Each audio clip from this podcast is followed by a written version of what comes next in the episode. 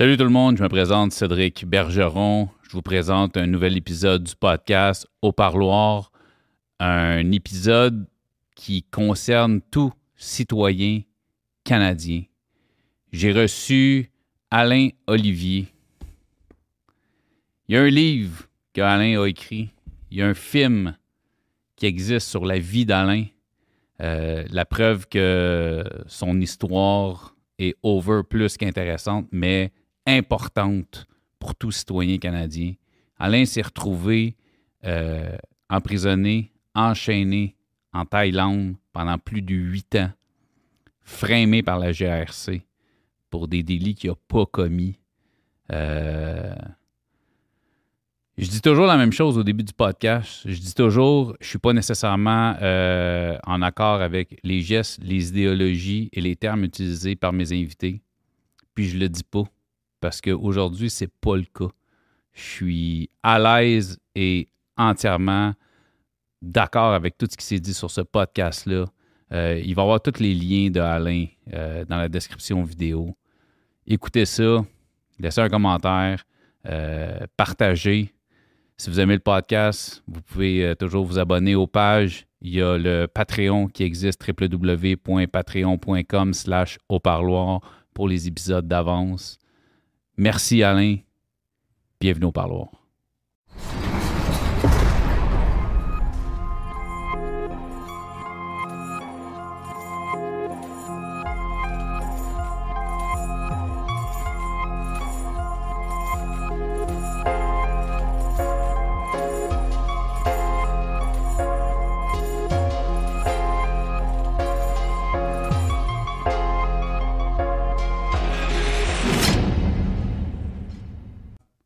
Alain Olivier. Premièrement, first, merci. C'était déjà planifié que tu viennes sur le podcast. Puis en plus, tu viens remplacer un peu, dernière minute, quelqu'un qui, euh, qui m'a cancellé. Euh, puis je t'ai appelé, je dit Hey, cette journée-là, peux-tu? T'es là. Mhm. Premièrement, je l'apprécie énormément.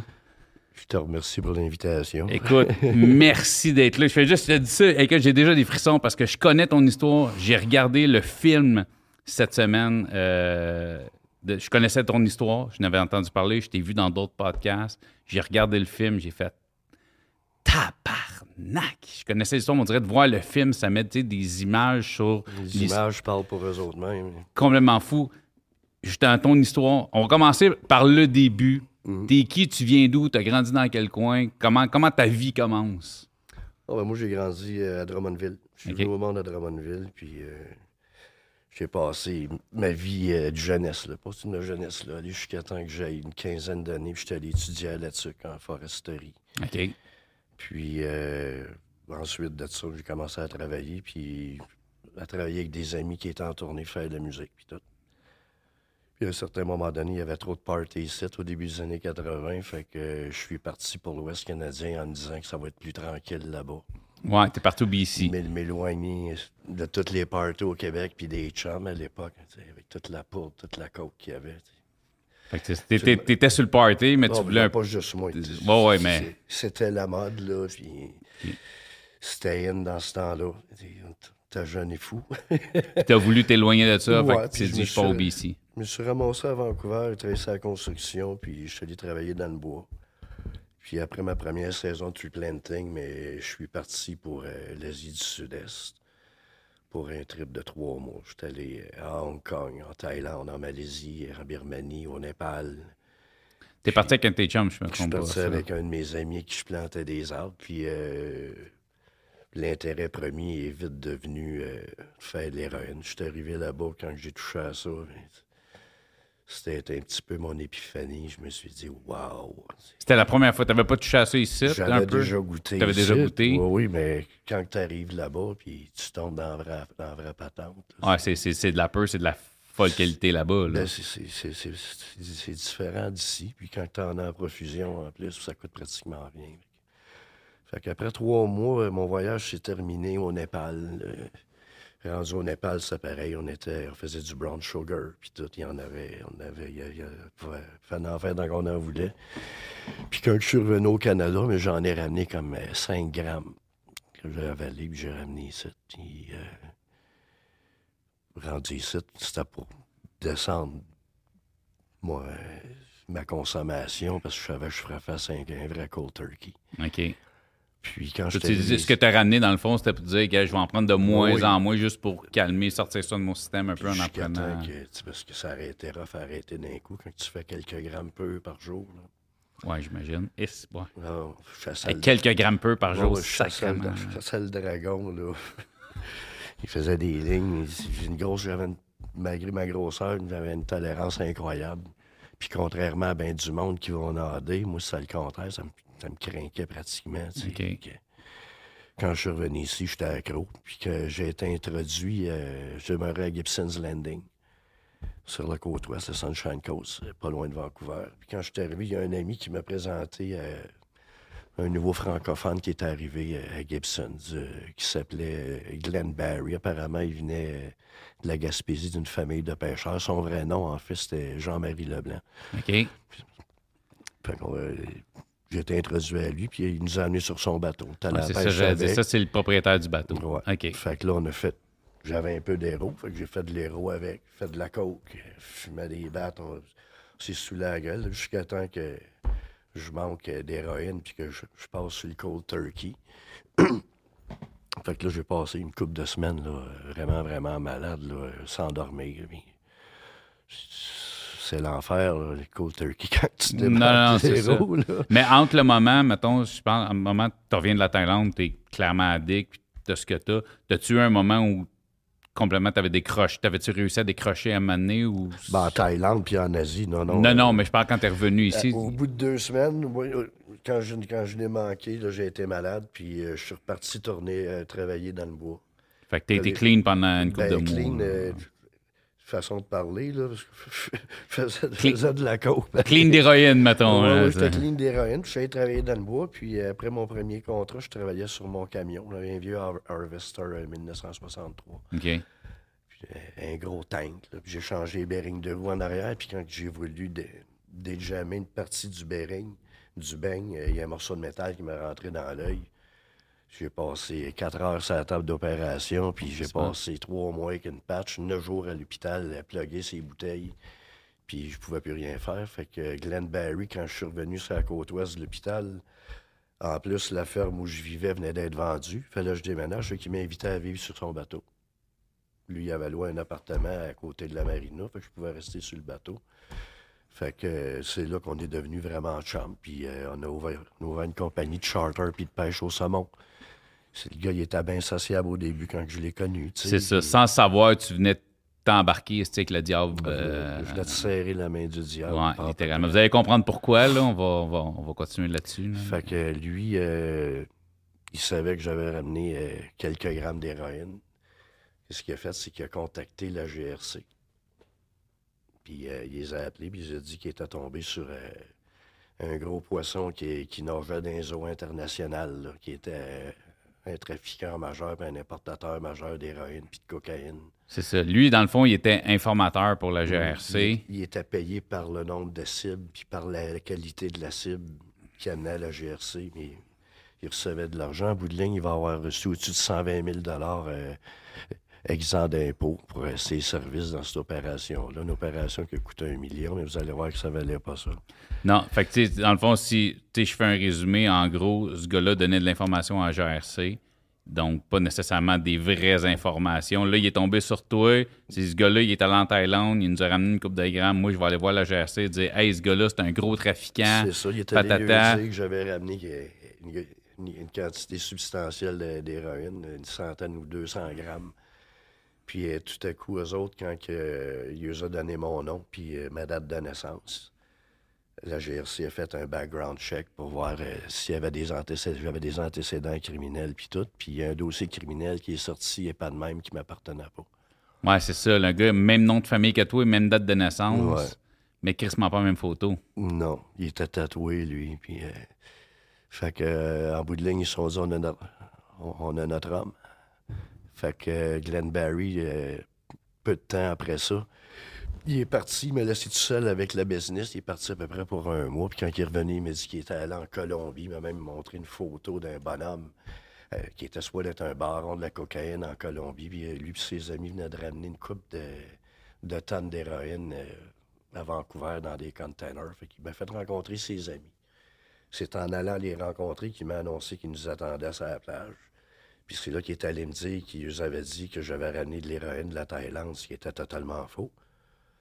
Fait qu'il est allé rencontrer un paquet d'affaires de même qui était faux. Fait que quand je les ai rencontrés, les autres, ils étaient certains que j'étais le gros bonhomme. Puis là, il me dit, Glenn Barry, fais ce que je te dis. Je veux pas parler de la face devant mes chums. Si Mais- tu te poses des questions, tu as juste à dire oui, oui, oui, oui. Puis dans le fond, ses chums, c'est des agents de la GRC. Ouais, fait que lui, il fait à croire aux agents de la GRC que toi, t'es un gros trafiquant. Puis toi, il te fait à croire que les gars de la GRC, c'est des trafiquants. C'est des gros gars. C'est des gros du gars, crime là, organisé. du crime organisé, puis qui veulent faire business avec toi. Puis toi, dans le fond, tu veux du cash. Fait Ben, qu'est-ce qu'ils m'ont dit, eux dans- autres? Ils m'ont dit que la cocaïne, le business descendait, le prix, puis que, considérant le prix que l'héroïne valait, ils pourraient faire ça juste une fois par année, puis euh, ils pourraient faire le, le même montant d'argent. Tout était bien orchestré. Tu rencontres les gars, c'est un peu l'époque de Miami Vice, là, avec les chemises hawaïennes, les, les slacks, les loafers, les lunettes, les chaînes, Ouais, il, y il y avait, il y avait de l'air des tannants de ce que les tannants avaient de l'air des années 80. Oui, puis il y avait le langage aussi. Il y avait le langage. euh, Dennis Massé, quand je l'ai rencontré sur la plage, euh, puis il y avait Barry Bennett. Euh, il y en a un, c'était un monstre. Là. Bennett, lui, c'était bien mystérieux. Tu savais jamais ce qui passait par la tête. fait qu'il y a eu, il y a eu cette rencontre-là, puis ils m'ont, dit qu'ils voulaient s'en aller en Thaïlande, puis ils voulaient acheter euh, jusqu'à 10 kilos d'héroïne, puis ils m'ont demandé de lui trouver une source. Moi, je lui ai dit, j'avais pas de contact là. Seul le monde que je connaissais, c'était des chauffeurs de tuk-tuk. Ouais, c'est ça qui peut te pogner 2-3 grammes par-ci par-là. Puis, Ça fait que là, ils, a- ils ont répondu euh, On savait que tu t'ouvriras pas à nous autres. Glenn, euh, Glenn Barry nous l'a dit auparavant, puis tout. Puis euh, ils en ont mieux un gars qui parle pas trop en, en premier que le contraire. Ça a resté de même. Puis moi, je lui ai dit Je peux pas vous aider. Fait que euh, une semaine après, Glenn Barry m'annonce euh, que Barry Bennett s'en venait euh, emprunter le bateau sur lequel je vivais pour aller euh, une fin de semaine euh, avec un étranger Un qui, qui partait. qui, était, qui est un agent de la GRC. celui-là, apparemment, c'était pas un agent, apparemment, c'était son frère. OK, OK. Non, mais je parle, le, le- gars qui, qui empruntait le bateau, ouais. c'est un agent de la GRC. ouais, ouais. qu'il est allé sur le bateau et- avec son frère. le caporal Barry Bennett. Ben, moi, j'étais certain que c'était un gars de la mafia. Puis là, Glenn Barry, après que soit parti, lui, puis Barry... Ben, Glenn Barry était avec moi sur le quai, plutôt, puis Barry Bennett, il est parti avec le bateau le, le vendredi matin. Puis c'est là que Glenn Barry, euh, il me dit, ah, il s'en va y faire la peau, puis il est parti à rire. Enfin, j'ai dit, il me fait une joke. Le samedi, Gl- Barry Bennett, il a appelé à une heure qu'il avait fixée avec euh, Glenn Barry. Puis j'étais à côté de Glenn Barry quand il a répondu au téléphone. Puis là, Glenn Barry, il, demande, il dit, puis t'as-tu percé des trous de- dans le corps pour faire sûr que le, corps va faire caler dans le fond de l'eau? Puis là, il est parti à rire. Fait que j'ai dit, Voilà, il fait encore des jokes. Dimanche matin, je suis OK, j'attends que le bateau arrive. Le bateau arrive, j'attache le bateau, mais il manque une personne.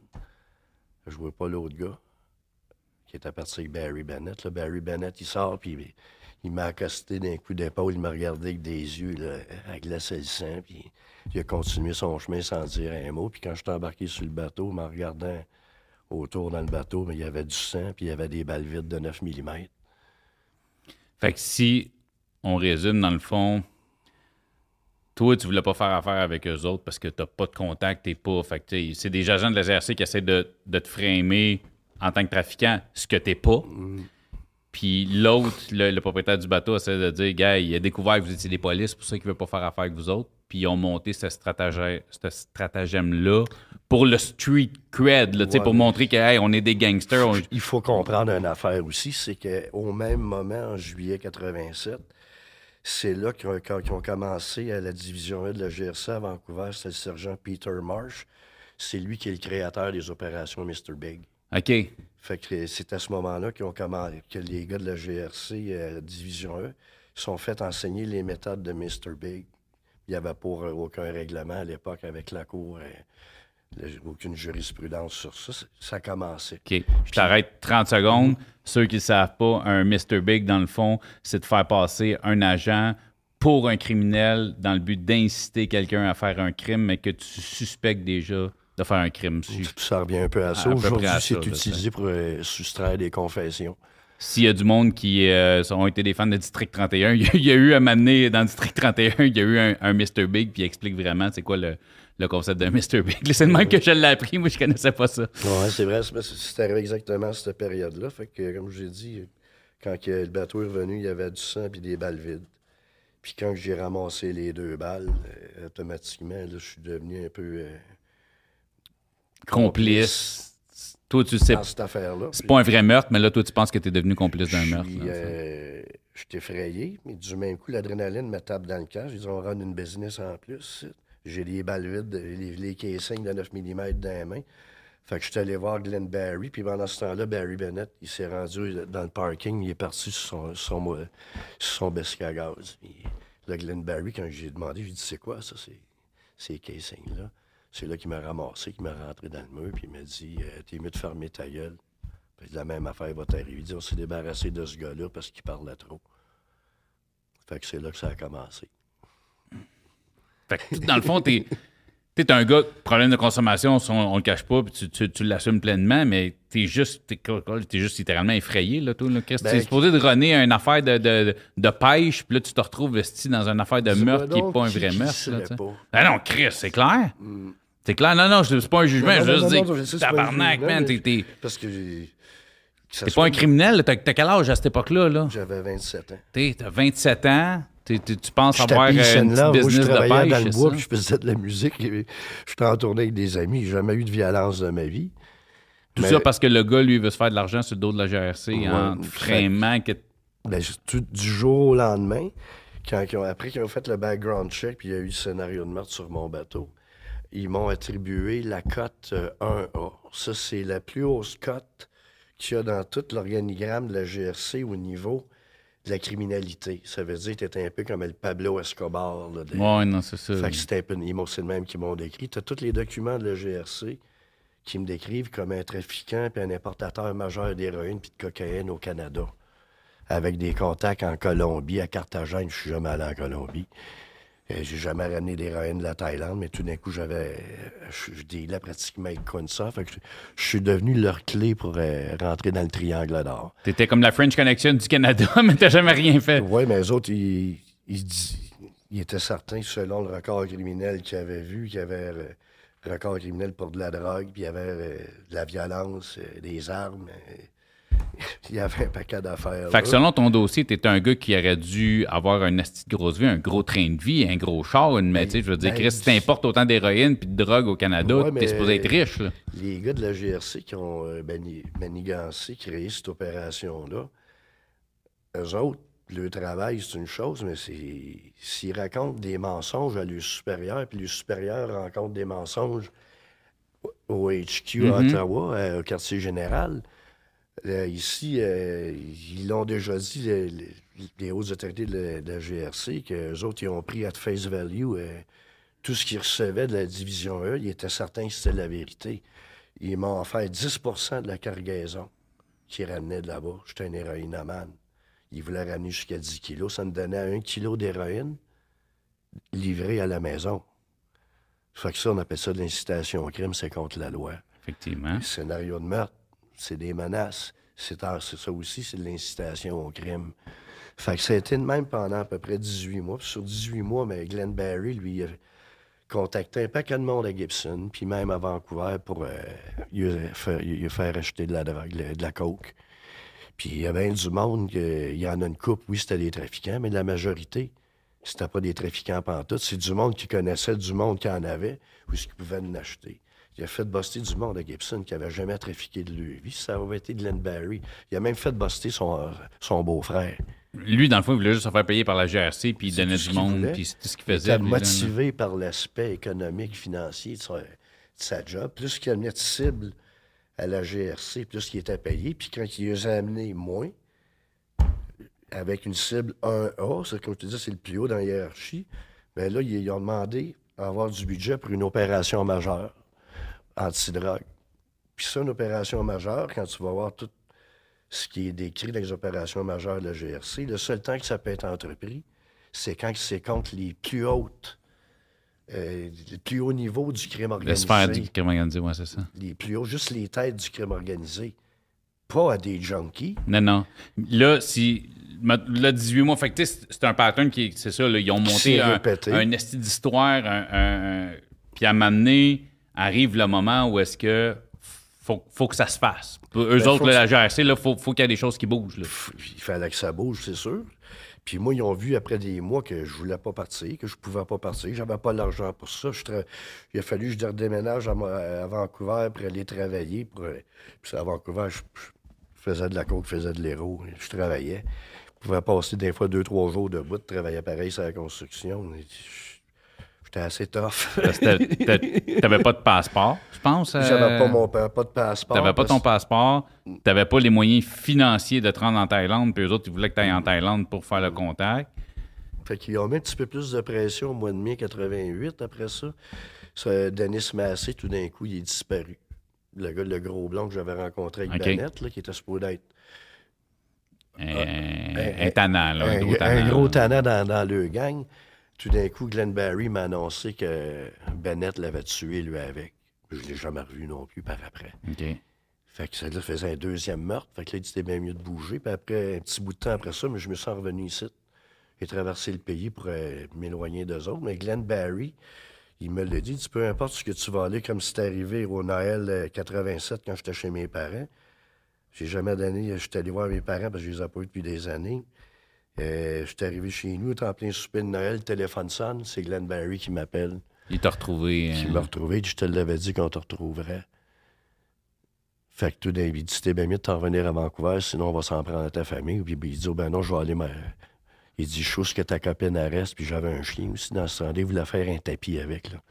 Fait que c'était bien mieux de t'en venir. Il dit Mes chums veulent te revoir tout de suite. Il faut qu'on jase. Fait que je suis retourné à Vancouver. Puis eux autres, ils m'attendaient. C'est là qu'ils m'ont réitéré l'offre de 10 de Nice Massé puis Bennett. Puis quelques mois après ça, ben, Massé, il est disparu, lui aussi, parce qu'on m'a dit qu'il s'était fait tuer.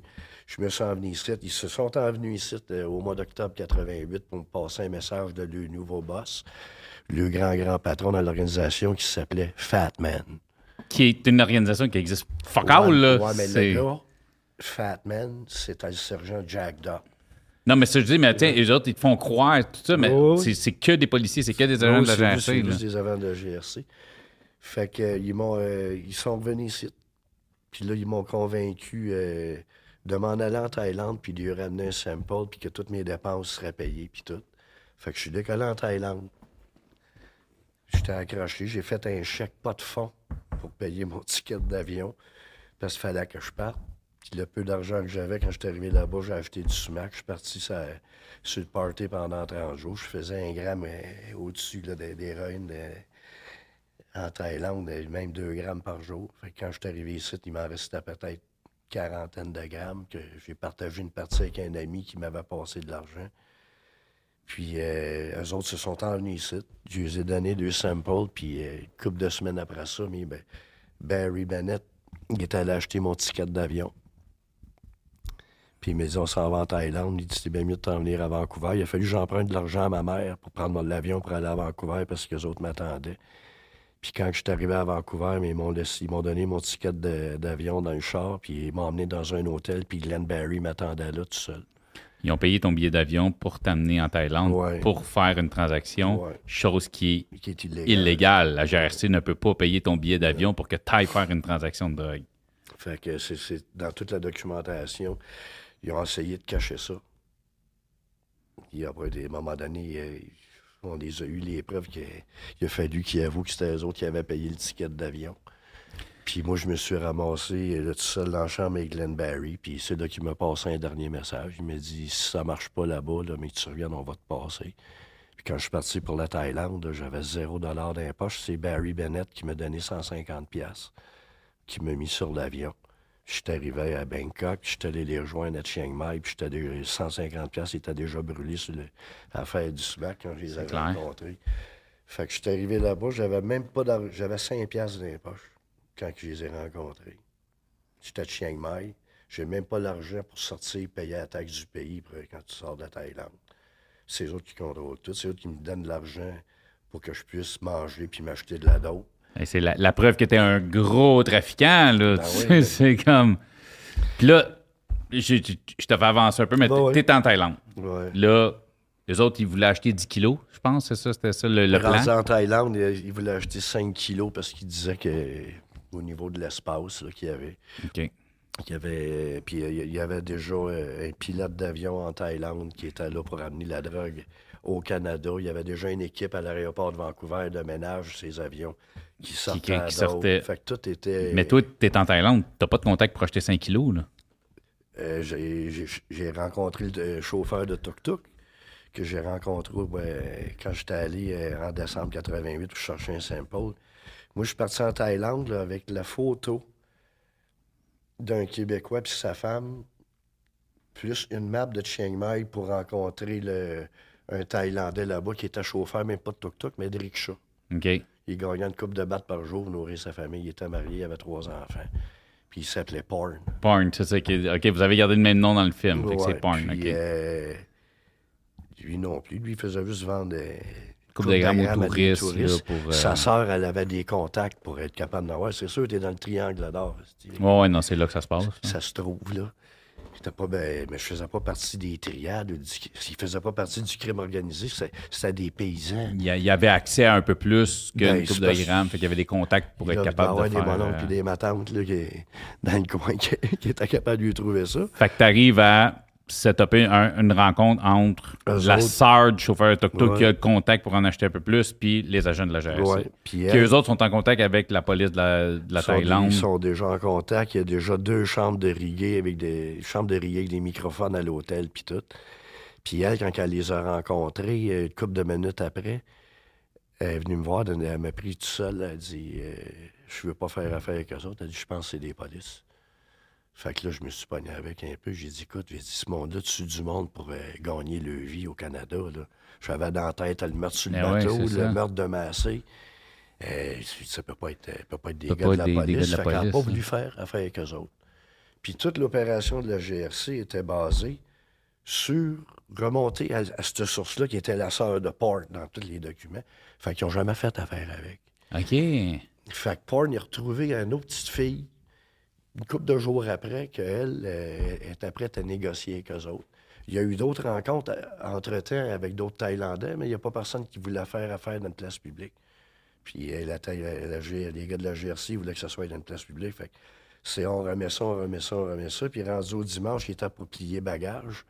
Puis là, Bennett, il m'a dit, There's gonna be some fucking unhappy people back home if that fucking thing doesn't work out. Il En gros, il va y avoir du monde qui seront pas contents à la maison, même qu'on vienne, euh, Ouais. ça marche pas. C'est ça. Fait que je l'ai pris comme une menace. Puis là, euh, Jacked Up, le Fat Man, le gars, il fait 5 pieds 10, il pèse 320 livres. Là. C'est- Il a la tête comme un bloc de béton. C'est un esti de colosse. Là. Puis là, il m'a regardé, il dit Ouais, il dit, Euh, on a attendu longtemps pour ça, Alain. Moi, je lui ai filé que c'était un peu comme euh, le baiser de la mort. Là, Ouais, non, c'est ça. là. tu nous as fait perdre du temps, là, tu vas payer pour. Ben, c'est ça. Puis là, Porn est arrivé, il dit J'ai trouvé une fille qui est, qui est prête à négocier avec eux autres. Puis elle, elle les a convaincus de faire affaire dans un stationnement de- stationnement d'un cinéma à deux coins de rue de leurs hôtels. Fait que Jack Up, il a décidé que c'était correct. Puis ben, Flanagan, un des gars de la GRC, Derek Flanagan, il est venu voir le parking lot, puis euh, il est resté là avec la sœur de Nipa dans le parking lot, puis euh, Nipa l'a pointé à un gars sur un scooter qui était son frère qui avait euh, une coupe de kilos avec elle. Elle dit si ça marche pour les deux premiers, mais on fera les trois, on fera trois autres kilos. Trois avec. autres, OK. Fait qu'ils ont décidé que c'était correct. Fait que moi, je suis retourné à l'hôtel avec Nipa. Puis j'ai- j'étais allé voir Bennett Dup. Puis euh, il y avait Girdlestone qui était là, Jim Girdlestone. Puis Ils sont tous du monde de la C'est GRC. tous des gars de la. GRC. Aucun criminel là-dedans. Non. Puis je lui ai dit, ah, ben, Flanagan, il me renvoie, il m'a dit que tout beau de- d'amener l'argent. Puis moi, quand je suis arrivé sur le trottoir, puis Nipa était avec moi, puis euh, Bennett est arrivé avec Girl- Girlstone avec le sac d'argent. Moi, ma seule job, c'était de les introduire. Là, j'ai fait les introductions, ma job était finie, je pouvais m'en aller à ma puis il me crissait à peine. Mais là, Bennett euh, puis euh, ils- ils m'ont dit non, tu t'en viens avec nous autres, t'es notre police d'assurance que tout va bien aller. Fait que ils m'ont embarqué dans, dans, la boîte du petit pick-up taxi que Nipa avait flyé. Puis on a fait les deux coins de rue jusqu'au cinéma. Puis euh, Flanagan nous attendait là avec la petite sœur de Nipa. Puis quand on est arrivé là, mais Nipa a fait signe à son frère de décoller en scooter. Puis euh, il est allé se parker dans une allée, une petite ruelle à côté euh, du cinéma. Là. Puis Bennett puis Girdlestone, eux autres, ils voulaient pas aller là, Flanagan. Fait que finalement, ils ont décidé de, de, suivre moi puis Flanagan. On était dans la boîte du truck avec Nipa et sa petite puis on a suivi le Bessic. Puis les autres se sont envenus à pied, mais ils ont arrêté à un moment donné. Tout, on a parké le petit pick-up sous une lumière. C'est la seule lumière qu'il y avait là. C'était. Il n'y avait pas gros de monde. Parce que tout, le monde avait peur de se faire fourrer dans l'histoire, finalement. Oui, un petit peu. Fait que là, elle avait trouvé ce compromis-là. Fait que Flanagan, était dans la boîte, il dit correct, on va faire ça ici, regardez ça. Fait qu'on est revenu vers Bennett puis Girdlestone qui nous attendait avec l'argent. Puis là, Flanagan, il a expliqué, on va faire ça là, au coin de la rue, là, en dessous de la lumière. Puis euh, Nipot arrivait, dit Niaisez-vous, on peut pas rester ici longtemps. Fait que Bennett a demandé à Girlstone d'y donner l'argent. Puis de rester en arrière de nous autres. De rester où il était, puis il était pour venir avec Flanagan. Fait qu'on a marché comme. Ça donnait comme deux coins de rue, dans le fond. On a passé un petit, un, petit shrine bouddhiste, ce qui donnait. Il mettait de l'encens, puis. Euh, des offrandes à Bouddha, une petite boîte. On a passé par là, puis on s'est rendu au coin de, rue, de l'autre rue, puis euh, tout à coup, euh, c'était le temps de montrer l'argent à Nipa. Là, Bennett a demandé à Flanagan où ce qui est l'autre, là. T'as-tu à dope? Il dit non, non. Fait que Bennett, il a dit à Nipa, dis-moi, je te. Je te montre pas l'argent. Tant que je ne pas à dope. Un classique qu'on voit quasiment dans des films. Montre-moi l'argent, montre-moi à dope, montre-moi la ouais, C'est ça. C'est ça, là. C'est ça qui est arrivé. Puis elle a lâché un cri. Puis son frère, il, il avait laissé le baisser caché un peu plus loin. Il était à côté dans une clôture qui était pleine de végétation. Puis s'il faisait noir, il ne pouvait pas le voir. Il est sorti de là avec un paquet. Puis là, Flanagan le suivait des yeux, le suivait des yeux, le suivait des yeux. Puis le Thaïlandais, il a embarqué dans la boîte du truck. Puis là, Flanagan, il a bien vu qu'il y avait un paquet. Un paquet. Mais il n'avait pas, pas encore vu si c'était de la dope. Puis là, il pas dit, il est là avec la dope. Là, tu vas me montrer euh, l'argent. Moi, je me tenais à côté de Bennett. Là-bas, c'était à l'inverse. Ils conduisent à droite. Ouais. Puis à à gauche. il, y avait le corps rentré dans le truck. Je, le voyais à travers le pare-brise. Il ouvert le sac. L'argent, mais tout l'argent était tout tapé avec du duct tape. Tu ne pas voir l'argent. C'est là que j'ai envoyé chier Bennett. Puis j'ai commencé. J'ai dit à Nipa... Euh, ça va arrêter ça là. C'est là que Flanagan, euh, il dit, il y a d'autres, il y a d'autres, il y a d'autres. J'étais en train de marcher de reculons, puis ils sont mal criés, police ni pas. Elle était pognée un peu Bennett en avant, que, ben Bennett, il l'avait pas encore pogné derrière ses bras. Là. Elle a sorti du truck parce que la bagarre a pogné dans la boîte entre Flanagan et son frère. Flanagan a sauté. Il a fait un tackle de football dans la boîte du petit pick-up Toyota. C'était un pick-up Nissan noir. Puis dans la boîte du. Dans le, cargo en arrière, ils sont mis à se battre. Elle est sortie. Elle a sauté sur le dos à Flanagan pour essayer de l'arrêter de se battre avec son, frère. Pendant ce temps-là, ben Bennett, lui, est sorti. Il a sauté dans la boîte pour enlever Nipa du dos de Flanagan. Pendant ce temps-là, la petite sœur, elle, Nipa, elle a embarqué à la place du chauffeur, puis elle a décollé avec le truck. Pendant que tout le monde se battait dans la boîte. Euh, ils ont tourné le coin, puis moi, pendant ce temps-là, je reculais, je reculais. Puis quand j'ai, vu ça, je, me suis mis. Euh, je voyais qu'ils se battaient dans la boîte, je reculais, je reculais. Puis toi, t'étais sur choc parce que tu viens d'entendre police. Fait que là, toi, tu réalises en même temps, tabarnak, c'est mm. comment ça, police, vous êtes des criminels. Puis là, toi, t'es en... même temps que c'est en train de se battre, c'est en train de chier, tu réalises que c'est des policiers en même temps. Puis là, je suis parti à courir. Puis quand je suis arrivé au tournant de l'autre coin de rue, il y avait le petit bouddhiste. Euh, le petit temple bouddhiste pour faire des offrandes. Girdlestone s'en venait face à moi. Puis il m'a rentré dedans, là, euh, pareil comme un lévrier qui court. Là, il m'a ramassé, puis on s'est ramassé dans un petit fossé. Puis on avait encore une vue sur le truck, sur le coin où ils se battaient, Flanagan, puis Bennett, puis les... Les deux filles, puis, le frère. Puis... Plus le frère. Puis pendant que j'étais dans le fond du fossé avec Girdlestone, le truck a décollé. Puis tout d'un coup, on a entendu un coup de feu dans la ruelle. Le Girlson, il m'a demandé Who the fuck has got a gun? Where is your gun? C'est qui qui a un gun? Là? Où est-ce qui est ton gun? Je disais pas personne qui a de gun. Puis là, il m'a ramassé ben d'aplomb. On a juste vu les lumières du truck, les lumières à break. Quand il y a eu le coup de feu, les lumières à break ont allumé. Puis ils sont réteints, puis le truck a continué. On ne sait pas ce qui s'est passé. On sait qu'il y a eu un coup de feu, par contre.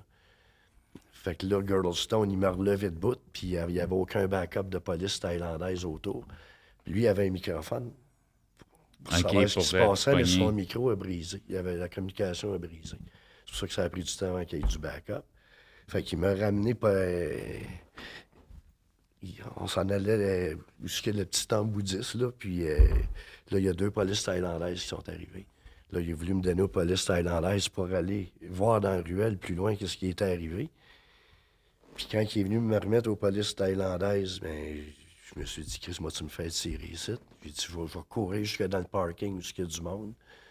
Mais à la vue du monde, les ils me tireront pas. Puis je suis parti en courant. Puis là, Girdlestone, il a demandé à la police thaïlandaise de me tirer.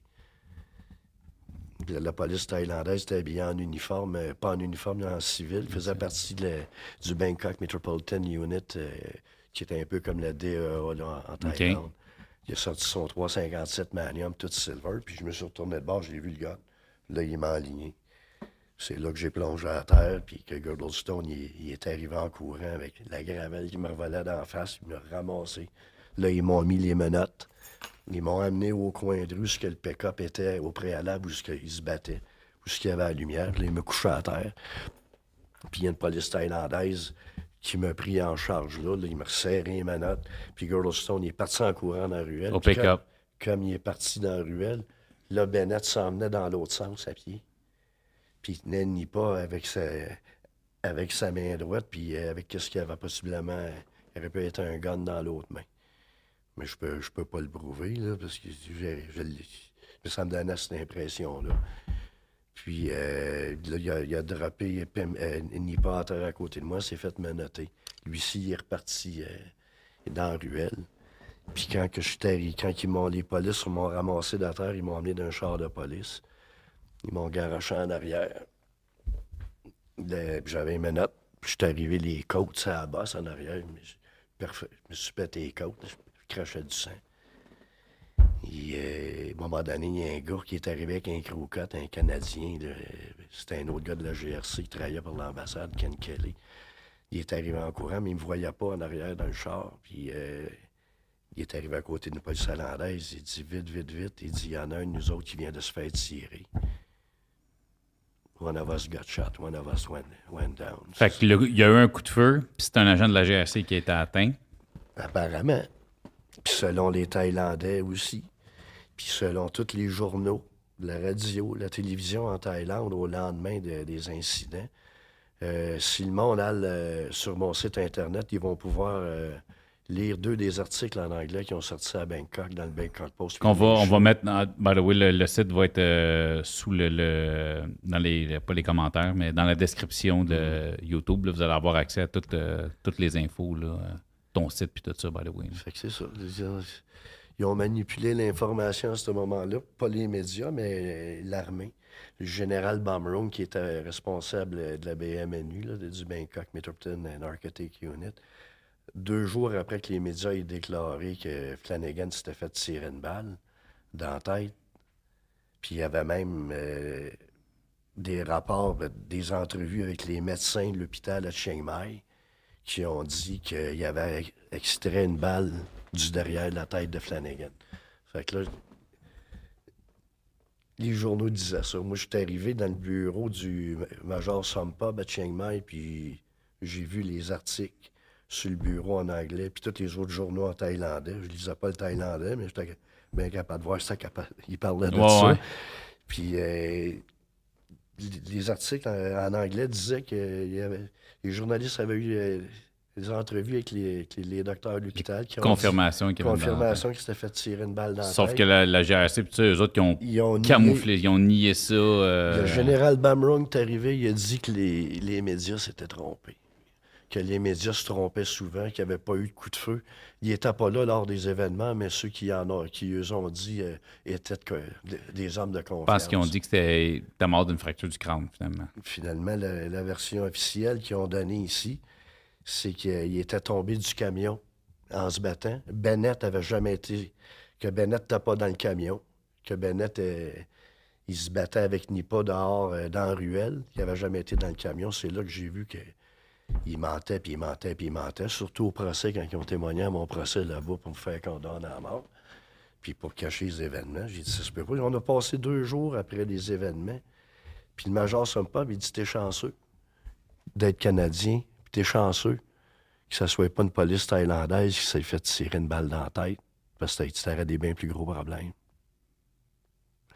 Puis là, on a passé. confirmé que. Oui, puis check, check bien ça. On a passé deux jours à faire une réanimation des événements. La première journée, quand on a tout filmé, il y avait des.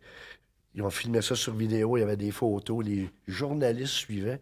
À un moment donné, la première journée, ils ont réanimé une des scènes, puis ils ont réanimé la scène comme si Flanagan était tombé, puis s'était brisé la tête sur le bord d'un trottoir. Il n'y avait pas de trottoir où ce qu'on était.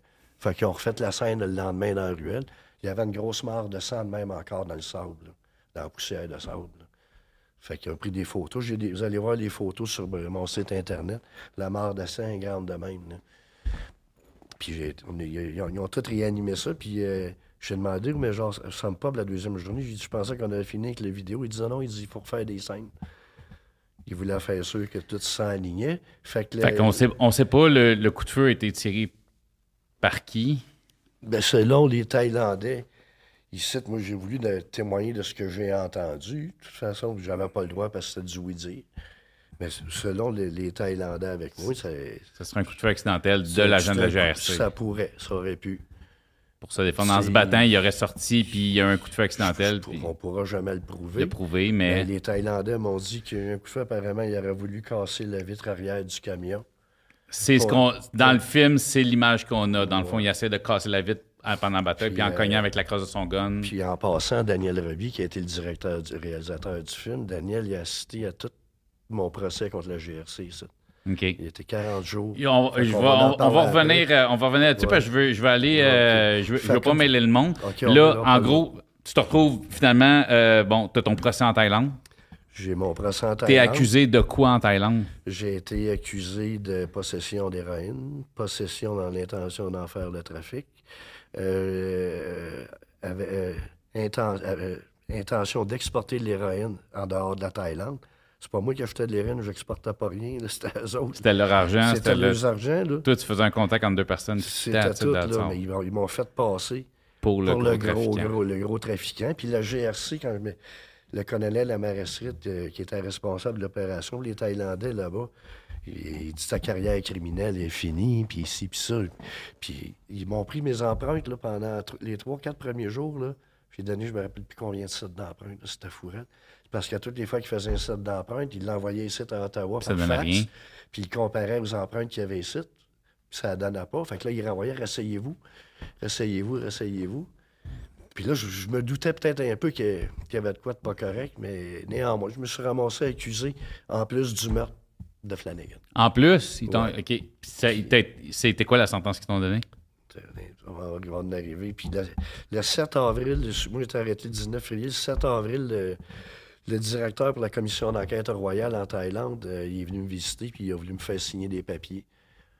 Puis j'ai pas voulu signer parce qu'il aurait voulu que je fasse une conversion que Flanagan était tombé, puis blablabla. Fait que finalement, en Thaïlande, la version officielle est devenue que Flanagan était tombé à terre, puis il s'était cassé le cou. Ici, au Canada, en même temps, ils ont dit que Flanagan était tombé à terre avec le Thaïlandais par-dessus lui. C'est la version officielle du Canada. Déjà en partant, les deux versions. Les deux versions qu'on compte pas. Un qui s'est cassé le cou, l'autre qui a une fracture du crâne en plus, même pas une blessure mortelle. J'ai été amené à la prison. Euh, de Bambat, Clone Prem. Ça, c'est la première prison en attendant d'être euh, mon procès, jugé, d'être jugé, puis tout le tralala. Je suis arrivé là, la première affaire que j'ai vue, euh, il y avait six Thaïlandais tout nus à terre en train de se faire battre à coups de bâton par un garde qui sortait d'un film de Stephen King, euh, un fou, là, frustré par à peu près, puis juste parce qu'il avait oublié de le saluer en rentrant dans la prison. Là. Fait que là, ça ça l'établissait le rythme, le, le, beat de ce qui s'en venait. Puis là, je regardais le gros docteur, là, qui est l'analyste de la prison, là, avec son gant de robeur, puis sa petite guenille, puis son tube de vaseline. Puis tous les prisonniers passaient pour se faire mettre le doigt dans le derrière, ouais, s'il ne rentrait pas de la dos. Puis quand je suis arrivé devant lui, ah, il dit Toi, il dit non, non, non, non, parce que les autres en prison, les nouvelles qu'ils ont eues, c'est que j'étais un king de la mafia canadienne. OK. Selon- Ben, ce qui est rendu là, ce qui n'est pas une mauvaise affaire tant que ça. Là, Ah, ben, check bien ça. Puis selon toutes les nouvelles qu'il y avait, parce qu'en Thaïlande, moi, il y avait du monde qui était en prison. Je- il y avait un monsieur qui était là, qui était l'ancien ministre des Ressources naturelles de Thaïlande, avec qui je suis devenu euh, grand ami. Il était là pour 40 tonnes de potes. Là. Fait que ça te donne une idée. Il y en avait des gros là-dedans. Ouais. Puis lui, il avait une petite TV, il avait sa radio, il avait des boîtes pleines de cash, il payait les gardes, puis il était pas chalé. Il avait une coupe de même. Puis toute la nouvelle s'est répandue qu'il y a un agent de la GRC qui s'était fait tuer, puis il y a une tête de la mafia au Canada, puis je suis rendu là, puis... Sauf que j'ai pas échappé aux chaînes. Ils m'ont amené chez... Non, mais ça t'a probablement sauvé la vie en tant que tel. En tout cas, ça t'a sauvé des Ben, coups, des coups de couteau, whatever. Là, ça m'a ouvert, euh, m'a donné un, petit- un certain statut en arrivant là. Pas que. Pas que tu le voulais, mais au moins ça J'avais rien à voir avec la mort de, de Flanagan, là. puis- mais c'est quand je suis arrivé là, j'ai vu ça. Il y en a euh, un petit Chinois thaïlandais qui est venu me voir et qui me l'a dit Non, non, il dit Toi, euh, il dit Ici, là, ils savent qui t'es, ils veulent pas t'achaler. Puis pour la bonne raison que quand il y a des caillailles, soit-disant caillailles, des grosses jambes qui arrivent là, c'est parce que les gardes savent qu'ils vont pouvoir faire de l'argent plus tard avec toi, fait qu'ils veulent pas. euh, mettre à ça. l'eau, OK, là. OK, OK. Fait que là, j'ai été amené euh, dans la section numéro 3, là, en dessous des escaliers, puis il y avait un forgeron qui était là, puis ils m'ont mis les pieds sur un enclume avec des anneaux. Puis ils ont fermé les anneaux, ces chaînes. là. J'avais quasiment une vingtaine de livres de chaînes aux pieds. là. Puis quand j'allais en cours, mais ils m'en rajoutaient un autre. Comme la photo que tu vois là, j'ai Ouais. deux chaînes. Son- je sais pas si vous voyez sur la. Ça, ça, c'est l'image du film. Puis ici, c'est son image à lui. Vous voyez, il y a vraiment. c'est- Écoute, la chaîne, là, c'est du, c'est du moyon, là. Il y avait C'est bon gros, maillot. là. Fait que je me suis ramassé euh, à porter chaînes pendant 42 mois. 42 mois, t'es chaîné. Sept jours 24 sur semaine. 24, 7 Ouais, jours sur J'ai des 7. amis qui sont venus me visiter quand il y avait eu le coup d'État en 92, puis j'étais encore enchaîné. Puis ils n'ont pas parlé à mes parents, à ma famille. Juste, juste mon frère qui le savait. là. Mais ma mère l'a jamais su, ça l'aurait tué tout de suite. C'est ça que tu disais, le comédien euh, Antoine-Olivier Pilon qui a joué ton rôle dans le film. euh, il a porté les chaînes pour vivre c'était quoi. Pour savoir c'était quoi le Puis je pense qu'après deux, trois jours, qu'il- le sang il pissait ses chevilles, ils les ont enlevés puis ils l'ont remplacé par des fausses chaînes pour le tournage. Mais il a puis toi, il a tu les as eu pendant 42 mois. 42 mois, puis lui, il, il a eu de la misère à fait deux, trois jours. C'est enlevé, fou. mais je je suis arrivé euh, au, au- au moment de ma condamnation, après que les membres de la GRC soient venus témoigner. Ce photo-là, elle a été prise en passant par un gars de la GRC. hein. OK. Ouais, ça, c'est le 21 novembre 89. Le 14 novembre, il, y- il y en a deux qui avaient témoigné, puis Girdlestone, lui, le 21 novembre, il avait pris cette photo-là, il avait dit c'est pour notre album Souvenir, puis il était parti à rire. Puis tout le long de leur témoignage là-bas, ils se sont parjurés, puis tout. Puis euh, c'était c'était leur parole contre la mienne. Jack Dupp est allé dire que j'avais. C'est les seuls, le seul temps que j'ai compris de quoi durant mon procès, c'est quand les autres sont venus, parce que, excusez, ils Il témoignaient parle en anglais.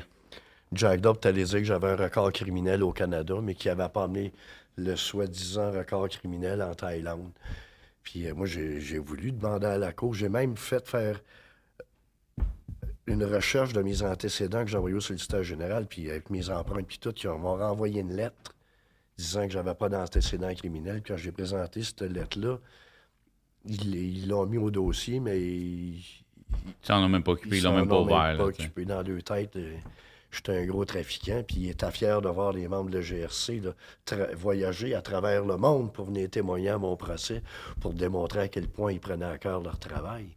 Puis en passant, euh, toute cette opération-là, c'était une opération majeure, comme j'ai dit tantôt, mais des opérations majeures, c'est parce que les budgets sont pas mal plus hauts aussi. En bout de ligne, Opération Déception va avoir coûté à peu près un million là, aux contribuables canadiens. Mais Pour enfermer un gars qui prenait de l'héroïne puis qui était zéro, qui n'avait pas sont, judiciaires, qui avait. ils sont venus ici, puis ils ont dit qu'ils avaient plugué une grosse source d'héroïne en Thaïlande, responsable de plusieurs, plusieurs shipments d'héroïne au Canada depuis des années. Il n'y avait pas rien de vrai. Ils n'ont jamais arrêté, comme je te disais, la sœur à Paul. Ils ont arrêté un inconnu totalement. Mais à Ottawa, ils pensaient encore, eux autres, qu'ils avaient arrêté la, de la grosse trafiquante. C'était pas ça shot. pantoute. Euh, une- à une heure ou deux, euh, je la connaissais même pas juste avant qu'on fasse le deal. là. Je l'ai rencontré juste avant. Que- puis eux autres, ils ont tous continué le charade. Puis ça a tout sorti ici au procès plus tard que, qu'ils sont fait mentir au plus haut niveau. Là, t'es devant moi. Oui. T'as été, quand t'as eu ton procès, ça a été quoi la sentence que t'as eue? J'étais condamné à mort. T'as été condamné à mort en Thaïlande. Puis essayons de réconcilier ça. Le Canada est contre la, la peine de mort. Ouais. Comment que le Canada, à ce moment-là, peut prendre, la GRC peut prendre l'argent des contribuables contre la peine de mort, puis financer, créer, puis financer une opération qui va assujettir un Canadien à une peine de mort en pays étranger? Comment tu peux réconcilier ça? Ça se réconcilie pas. T'es en face de moi. Hmm. Donc, heureusement, Chris. c'est- pas à cause du gouvernement. Non, non, c'est Chris, puis je suis pas là pour dire le contraire. Mais Mais le meilleur s'en vient, tu vas tout comprendre. T'es- pas mort? Non, je suis pas mort, t'es pas- condamné à mort. T'es en avant de moi. Déjà, Chris, on va. on- J'essaie de trouver des points positifs, Alain, là- là- là- là-dedans. en tu, comprends? Parce que, tu sais, je suis arrivé en prison, puis quand j'ai été condamné à mort, j'ai été amené euh, à Bamguan. Euh, c'est la prison, pour une des prisons les plus notoires sur la planète. C'est-tu la photo que tu m'as montrée Ouais. tantôt? J'ai pris, je vais, je, je vais mettre la photo. Il a euh, j'ai pris la, sur son site, il y a plein de photos, mais dans- il m'a donné une feuille de journal tu as reçue, genre, le- à peu près deux semaines. C'est une photo de la prison, qui est une énorme prison euh, il y avait Thaïlande. 80 acres, il y avait probablement euh, plus de trois quarts de ça, c'était pour une ferme à cochons, des poulaillers, une petite hôpital, des usines, des cuisines, des grands jardins, mais sur un compound, disons, de, je sais pas, mêler une dizaine d'acres, là, sur toute la prison, on était 8500, 8600 prisonniers. Puis sûrement pas de la bouffe Puis pour là-bas, 8000 il y avait personnes. jamais- là. Où ce que j'étais, il n'y avait pas personne qui faisait en bas de, 25, en bas de 33 ans de prison. C'était 33 ans jusqu'à la peine de mort. là. L'autre prison, où ce que j'étais, c'était 20 tra- 25 ans en bas. là. Puis tout ce qui est en haut de 25 à Bamguan. Fait que les 42 mois que tu as fait enchaîner, c'était à la première prison. J'ai Quand- été 18 mois enchaîné à la première prison. Puis quand j'ai été condamné, j'ai été transféré, j'ai continué à garder mes chaînes jusqu'au mois de juillet 92, une couple de mois après mon appel. Quand j'ai sorti du trou, parce que j'ai été mis dans le trou à un moment donné, j'ai fait euh, quasiment quatre mois dans le trou, là-bas 120 jours, pour dans une boîte de ciment, parce qu'on a, on a parti un comité de prisonniers. J'en parle dans le livre, c'est parce qu'on a voulu se battre pour euh, le droit des prisonniers, puis il y avait de l'argent des Nations Unies qui était donné pour des programmes à la prison pour nourrir les prisonniers. Ils donnaient tant de battes par jour à la prison par prisonnier. Bon, on s'est aperçu qu'il n'y avait même pas euh, le quart de cet argent-là qui était à dépenser Non, se pour la bouffe. mettait ça dans les poches, hein. ça. Fait que ça l'a amené qu'on s'est ramassé dans le trou, moi une gang. On a fait une grève de la faim. Un de mes amis il été deux semaines sans manger. Je shootais de l'héroïne, buvais du thé. Euh, moi, j'ai été sept jours sans manger avec d'autres amis. Puis à un moment donné, l'assistant directeur de la prison est venu nous voir, puis on a fait une entente pour... euh, il voulait pas que les ambassades se mettent là-dedans, puis tout. Là. Je je suis pas du Puis coq quand je suis mais. sorti de euh, là, mais du tout, mais c'est ça. Je me suis fait enlever mes chaînes. T'as-tu, euh, t'a- t'a- t'avais-tu continué de consommer quand t'étais en prison? Ah, ben ou- ouais. ouais, c'est ça. que Surtout à Bamguan. À Bamguan, euh, c'était une pharmacie. Puis en plus, j'imagine que c'était une façon de crise de passer au travail, j'imagine. Genre, à Bamguan, euh, il- ça rend trop de kilos, l'héroïne. c'est- ça Il y a- t'aidait, c'est comme dis, ça, ça devait t'aider à passer au Ben, travail de tout ça. là. 92, quand je suis sorti du trou, là, euh, quand j'ai arrêté à la fin, il était temps. C'est parce que euh, quand je suis sorti du trou, il y a un de mes amis qui est mort d'une overdose. OK. Puis là, je me suis. Il y a un monsieur qui, avec qui j'étais lié d'amitié, qui était le beau-frère euh, de Konsa dans le Triangle d'Or, qui faisait du temps de prison avec nous autres. OK. euh, qui m'a dit c'est mieux d'arrêter de faire l'héroïne, tu vas mourir toi avec comme ton job. Puis là, je t'allais dire quelque chose comme Ah non, l'héroïne, ça me rend plus fort, puis tout. Puis j'ai ben, j'ai réalisé pas longtemps après que c'était des conneries, j'ai dit ça là. Fait que j'ai demandé au directeur de ma section de m'embarrer dans ma cellule.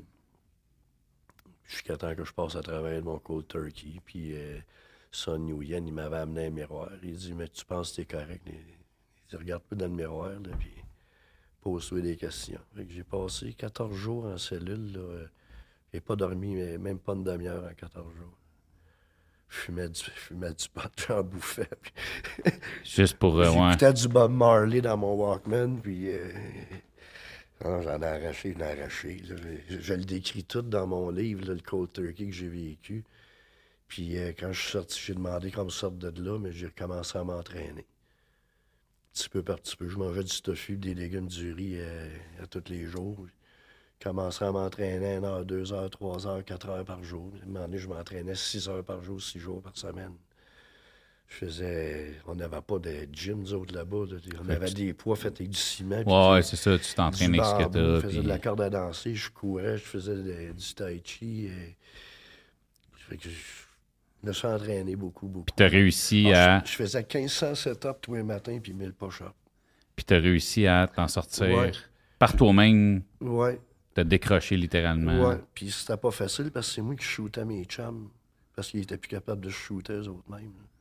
Tabarnak. Ouais. Il y en a que j'ai shooté même ici. là. Il y en a d'autres, c'était ses bras. Il y en a d'autres, j'ai shooté ses, Ses pieds, pied. ouais. Parce que je pouvais trouver une veine. Paul Hudson, qui était avec moi, un Australien, là, il dépensait 80 000 US en prison par année juste à se shooter. Il faisait un gramme pur aux deux heures, lui. Il shootait un gramme pur. Un petit gars de ma grosseur, un champion de surf australien. Lui, il s'était fait pogner avec sa femme puis le bébé. Il était assis sur euh, 7-8 kilos, 7-8 kilos d'héroïne. Il s'est ramassé en prison. C'était un vrai shooter, lui. Il n'y avait plus de veine. C'est moi qu'il fallait qu'il shoot. Pour pas qu'il se manque. Ben, c'est parce que j'en ai vu se manquer. Là. Il y en a qui savent c'est pas drôle. Là. Il y a- un Espagnol qui est allé même aller shooter dans le bat, dans, dans- dans- dans le pénis. Ah! Puis il l'a raté. Là. Il est venu le pénis enflé de même. Ouais, il est arrivé de toutes les sortes. Puis, quand tu- puis il y a le sida qui s'en mêlait aussi à tout ça. là. Ouais, tout le monde Nous autres, là-bas, c'était open bar, là, les héros. Là, les, les Thaïlandais faisaient la ligne. Des fois, il était à 10-15. là. T'es sur, sur mon site, il y, a, il y a une petite affaire qui a été tournée en dedans par un téléphone là, sur YouTube. Tu vois les Thaïlandais qui font la ligne pendant qu'il y en a un qui est dans une petite bécasse à ciel ouvert là, avec un aiguille. Mais eux autres, c'est pas des plungers qu'il y a là. C'est un tube qu'ils prennent d'une canne de peinture avec l'aiguille d'une seringue normale. Ils mettent ça au bout.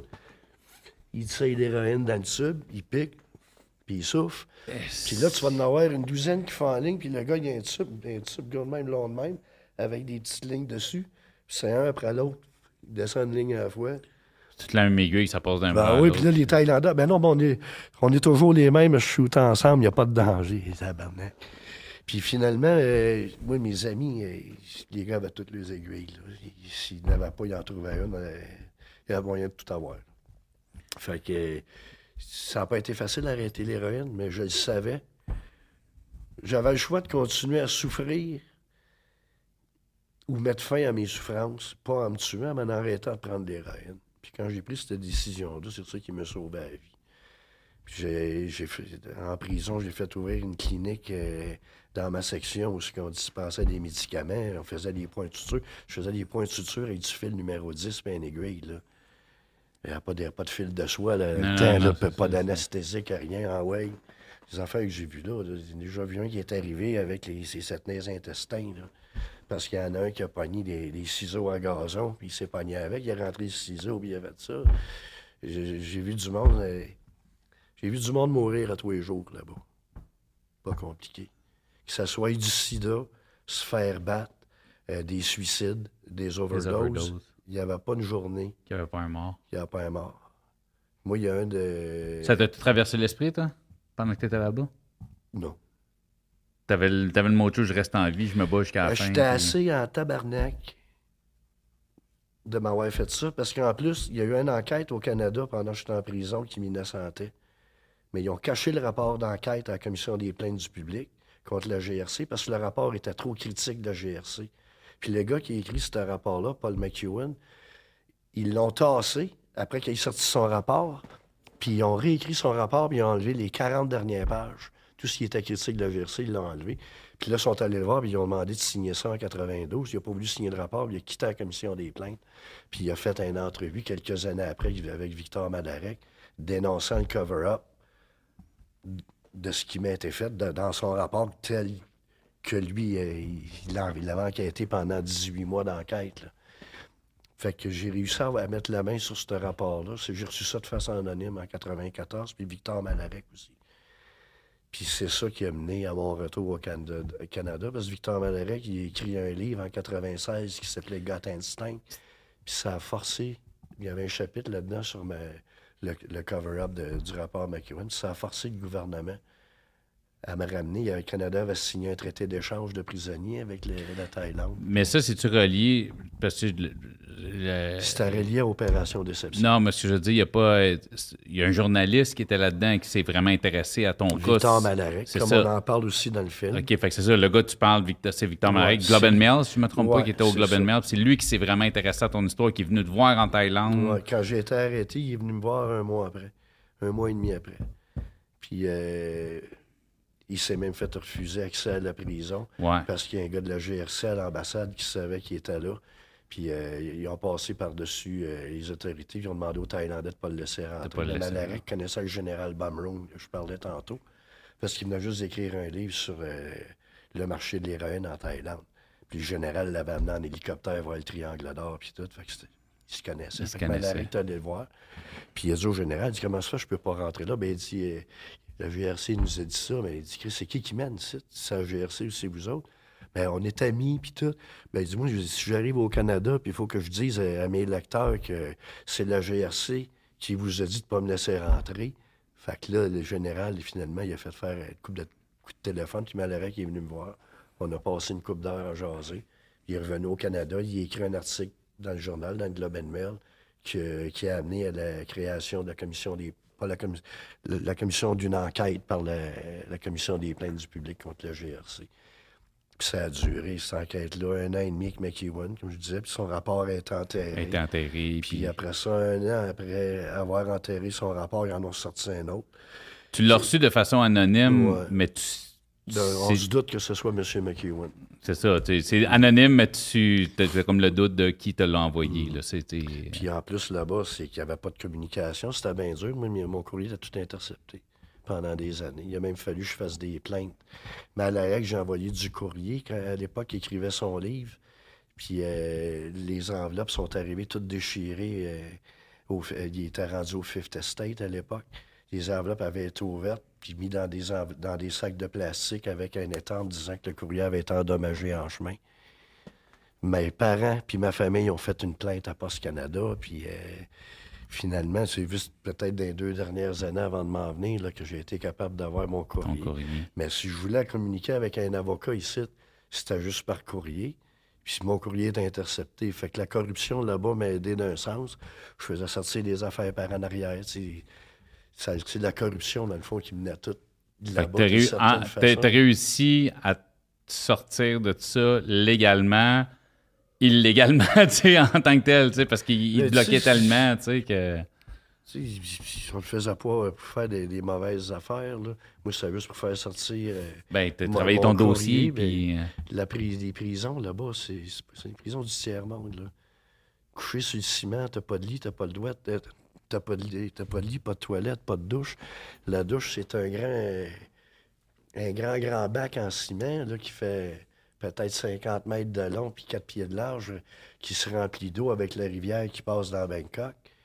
Puis tout le monde est debout avec des petits bols puis il s'arrose. là. C'est c'est ça, les douches.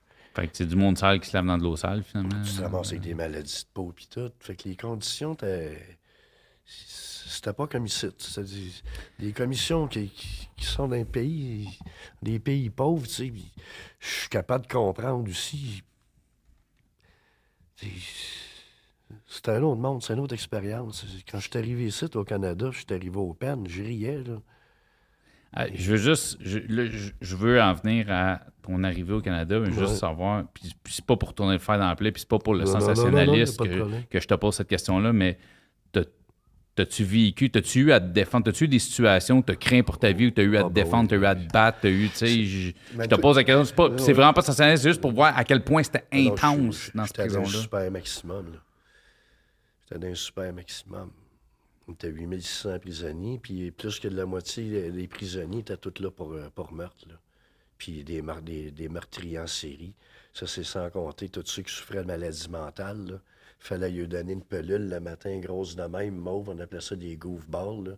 Ils savaient même pas qu'ils étaient en prison. Les gars se rappelaient plus de leur nom, puis ils savaient même pas pourquoi ils étaient là. C'était pour les pacifier. Juste- Ah, ouais. si Freud avait été là, là, il aurait mangé ses diplômes. Là, regarde, c'est- pas compliqué. Là, Fait que c'est toujours watch ton back, peu importe. c'est à c'est... dealer avec ça. Tu sais, moi, quand ils m'ont mis une chaîne aux pieds, là, j'ai arrêté de croire au bon Dieu assez vite rendu là. là. J'ai vu du monde, moi, là, là-bas, qui ont changé de bon Dieu trois, quatre fois, là, parce que le bon Dieu ne répondait pas à leurs prières. J'ai vu du monde revirer fou parce que le bon Dieu ne répondait pas à leurs prières.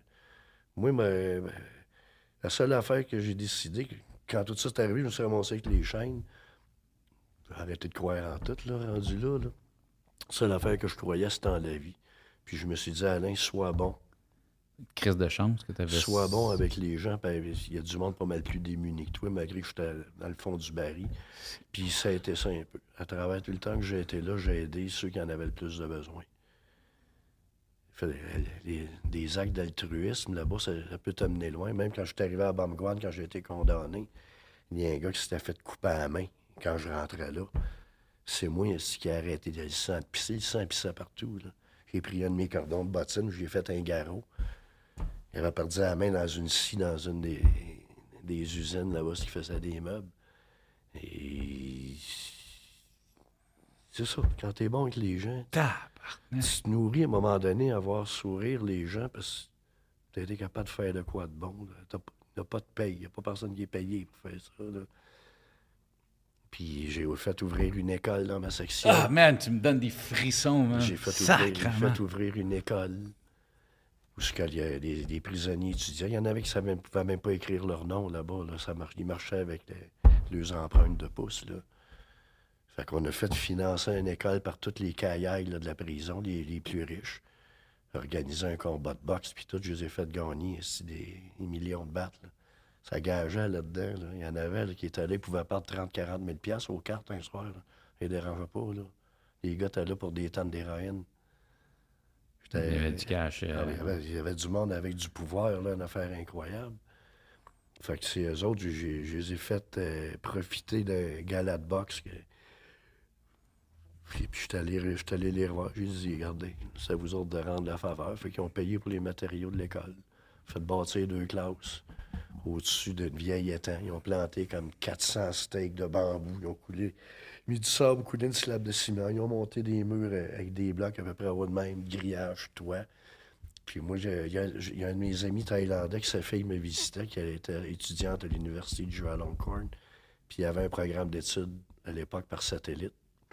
Fait qu'on a réussi à convaincre la direction de mettre un satellite sur le toit de l'école pour qu'il puisse avoir l'éducation. Fait qu'il pouvait avoir quelqu'un, même s'il n'était pas professeur, pouvait superviser les classes puis tout. Il y en avait une couple, c'était des professeurs de métier. Puis, euh, fait qu'on a réussi. Euh, C'est comme une preuve un peu qu'il faut, faut jamais, il faut, faut, faut, pas décrocher, que même peu importe ce que t'es, tu, tu te créais des buts quand même pour des buts, arriver... Puis l'espoir aussi, parce que moi, ma mère, a m'a écrit peut-être 200-300 lettres, des cartes, puis tout, là, quand j'étais en prison. Elle, m'envoyait de l'espoir à toutes les fois qu'elle m'envoyait une lettre. Parce qu'elle savait que c'était la nourriture des, plus démunis. Puis euh, elle a fait ça aller jusqu'à six mois avant que je revienne. Euh, au mois de septembre 96, Malarek l'a appelé pour lui dire qu'il y avait toutes les preuves euh, que j'étais innocent quand il a sorti son livre, puis tout. Puis une semaine après, elle est morte. Elle est, morte, d'un bras de mon frère. Elle était dans le coma, puis elle, est sortie de son coma avant de mourir. Elle m'a écrit une carte de fête le 30 novembre 1996 pour me dire qu'elle savait que j'étais innocent, qu'elle pouvait partir en paix. Puis j'ai reçu cette lettre-là. Moi, quand elle est morte, là, j'en parle dans mon livre, je pourrais jamais l'expliquer, mais quand elle est morte, euh, je m'étais endormi sur l'heure du souper, quand on était en cellule, vers 6 heures. Puis et comme levait de même de la terre du plancher de ciment. puis je transpirais à grosses gouttes. Puis j'ai eu un rêve, je voyais ma mère qui allait dans la boîte, direct au coin de l'école où, euh, j'allais au secondaire. Puis j'avais eu le même rêve pour les, ces deux frères qui étaient morts les années d'avant. Puis là, je me suis réveillé dans la cellule, je disais à tout le monde, ma mère est morte. Puis je me suis mis à taper dans les murs. Avait les mains enflées de même, le sang pissait partout. Puis mes amis m'ont calmé. Ils disent non, non, tu peux pas savoir ça. Puis là, j'ai callé le dealer. Ah. ah Puis là, il y a quelqu'un qui m'a amené une dose d'héroïne. A fait un, un de grosse ligne pour me knocker. Puis le lendemain, je suis allé voir euh, le directeur de ma section. J'ai dit Vous êtes mieux de me garder embarré dans ma cellule pour un petit bout. Puis je lui ai compté mon rêve. Il dit Non, non. Il dit Elle est correcte, c'est sûr. Puis tout. Ça, c'est arrivé à 6 heures le soir d'avant que j'ai eu ce rêve-là. Puis le lendemain matin, je parle au directeur, fait qu'il m'a fait embarrer. Là, j'ai recalé le dealer, fait des gros sacs. Là, je suis parti ça, ça partout les 5-6 premiers jours. Là. Je chassais le dragon dans la cellule, faisait des grosses lignes. Puis quand je suis arrivé à quasiment la fin du sac, au bout d'une semaine, oh, j'ai dit, me shooter le reste. Puis là, je n'avais pas, de, pas de seringue. Fait que j'ai demandé que, de me laisser sortir de ma cellule. Puis je suis descendu en bas pour aller voir euh, un, prisonnier étranger que je savais qu'il avait une aiguille. Puis euh, il dit Alain, tu te shootes pas d'habitude? Il dit non, mais il dit là, là, je dis Fait qu'il sort son aiguille, je commence à tout préparer ça. Puis là, mon grand, grand chum, qui j'étais dans le trou préalable, qui a été, qui m'a été loyal, il, a toujours été tout fait les mille coups ensemble il, est arrivé, puis euh, il est venu pour me Saint-Clair, il dit Lâche ça. Il dit Fais pas ça, fais pas ça. Ah, j'ai dit Garde, il dit Ma mère est morte, là, c'est le fond du sac. Je vais sentir celle-là. Fait qu'il dit Fais pas ça, fais pas ça, puis il m'a arraché ça des mains. Puis il dit T'as pas besoin de faire ça. Il dit tu, tu, vas aller te reposer, tu vas repenser à tes affaires. Puis c'est le lendemain qu'ils ont reçu le papier que lui, puis le, gars qui m'a passé son aiguille, puis 16 autres prisonniers étrangers avaient le sida. le sida. Fait que là, je me suis dit, il euh, y, a un ange qui veille sur moi. Ils sont tous morts, ces autres-là. Si je m'étais shooté avec ces gars-là, là, je m'infectais. Ta mère, peut-être. C'est, je sais pas. Tu comprends? Non, mais tu sais, je suis pas quelqu'un de croyant, mais tu sais, sacrément, il n'y a rien qui arrive pour rien. Je pourrais jamais l'expliquer. Il n'y a rien qui arrive pour rien. Mais tu sais, t'as fait du bon. Fait du bon, mais tu... Puis Chris, ça, nous revient tout le temps, le petit karma, il est là. là. si t'avais fait du mauvais, peut-être que tu sais, tu comprends? Pas facile faire un deuil euh, quand t'es pas là pour euh, la mort de ta mère. Moi, là, que j'ai senti à ce moment-là, c'est que j'avais failli à ma tâche. J'ai failli à ma tâche d'être là pour ma mère qui était malade. J'ai failli à ma tâche pour lui dire merci puis je t'aime. J'ai failli à ma tâche de pouvoir le serrer dans mes bras pour tout ce qu'il a fait pour moi. C'est avec ça qu'il a fallu que je vive, à tous les jours. Tous les petits jours de ma vie. Encore aujourd'hui. Ma mère, elle, a laissé battu pour moi, regarde, pendant des années. Elle s'est faite mentir par Ottawa, par GRC. Toute ma famille s'est faite mentir. L'histoire de la commission des plaintes, puis tout, quand ils ont caché le rapport, ma famille s'est toute faite mentir sur ça. Fait qu'à ce moment-là, tu sais, tu perds le seul rayon d'espoir que tu as de te garder en vie en prison. Mais j'ai arrêté. Une semaine après qu'elle soit morte, j'ai arrêté de faire de l'héroïne.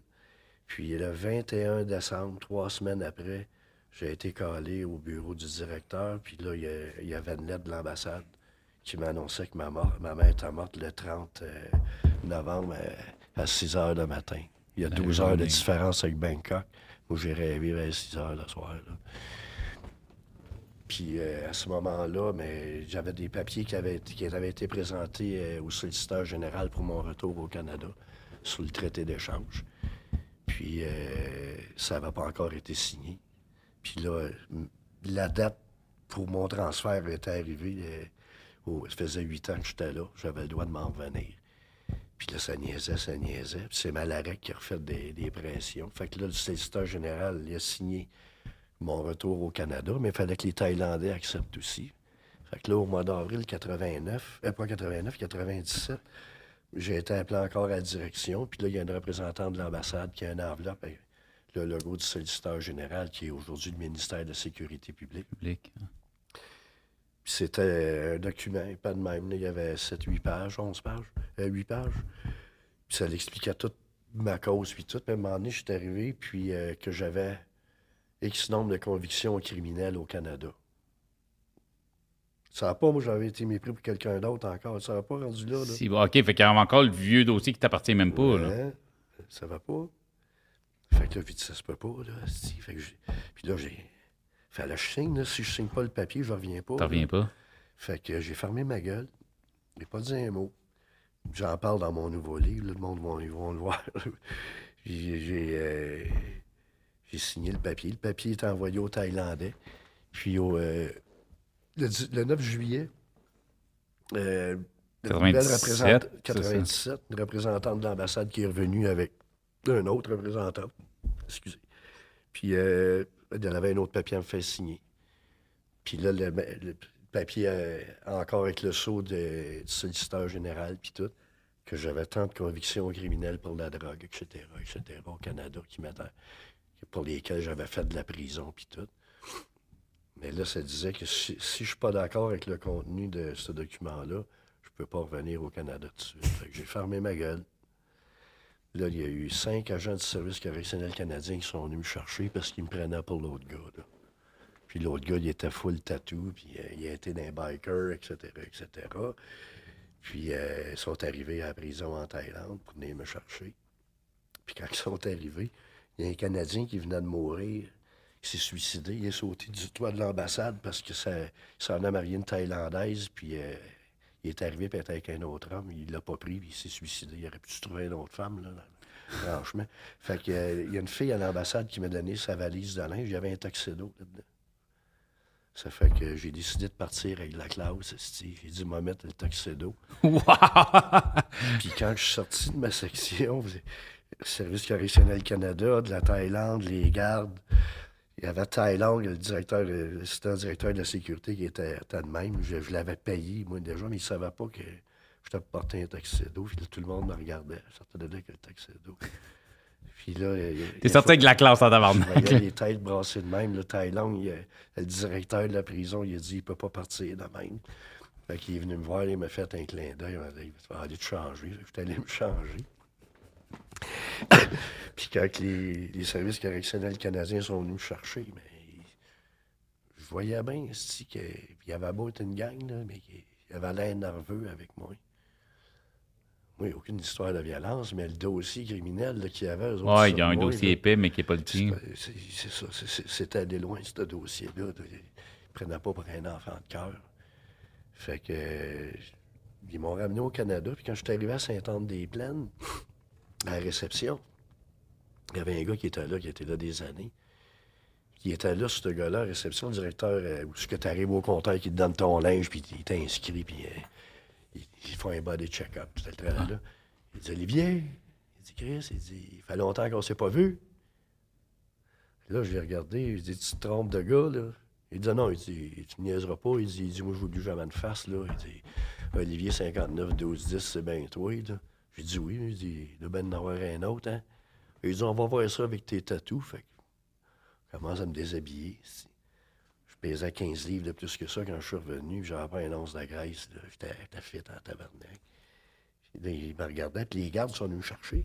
Ils n'ont pas dormi, eux autres, ensemble ici. Moi, je les ai pas laissés dormir. Ils buvaient du café, c'était aidé. Pour pas qu'ils dorment. Vraiment qu'il y en a un qui venait pour se fermer les yeux.